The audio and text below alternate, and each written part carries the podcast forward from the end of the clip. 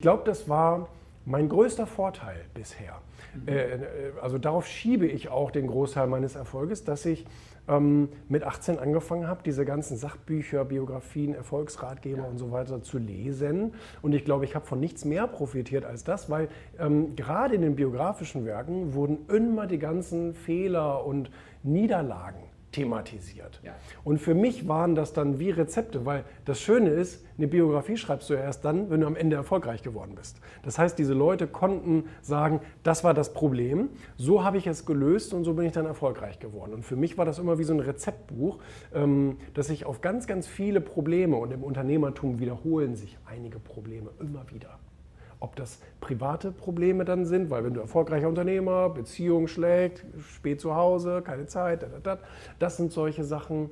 Ähm, wie man dann eben sich auch die, die, die Einstellung zum, zum Scheitern aneignet etc. Das sind alles so Dinge, unternehmerische Fehlentscheidungen, Fehlinvestitionen oder äh, das falsche Steuerprogramm genutzt oder was weiß ich. ja. Ähm, und das ist all diesen Leuten schon passiert. Also gerade wenn man äh, die von, von, von so einem Richard Branson oder sowas liest, weißt du, die haben, die haben ja 300, 400 Unternehmen in ihrer Karriere gegründet. Ja. Ähm, oder sogar noch mehr. Und das heißt, die haben eigentlich jeden erdenklichen Fehler gemacht. Und ich kann es für 16,99 Euro auch noch nachlesen. Und das, und, und das hat mich einfach immer fasziniert. Und ich glaube, ähm, das ist einer der Gründe, warum viele eben nicht vorankommen, weil sie sagen, ja, ich habe aber keine Lust zum Lesen oder ich habe keine Zeit, ich bin zu faul oder wie auch immer. Ja, also das ist für mich eine der schlechtesten Ausreden überhaupt. involved.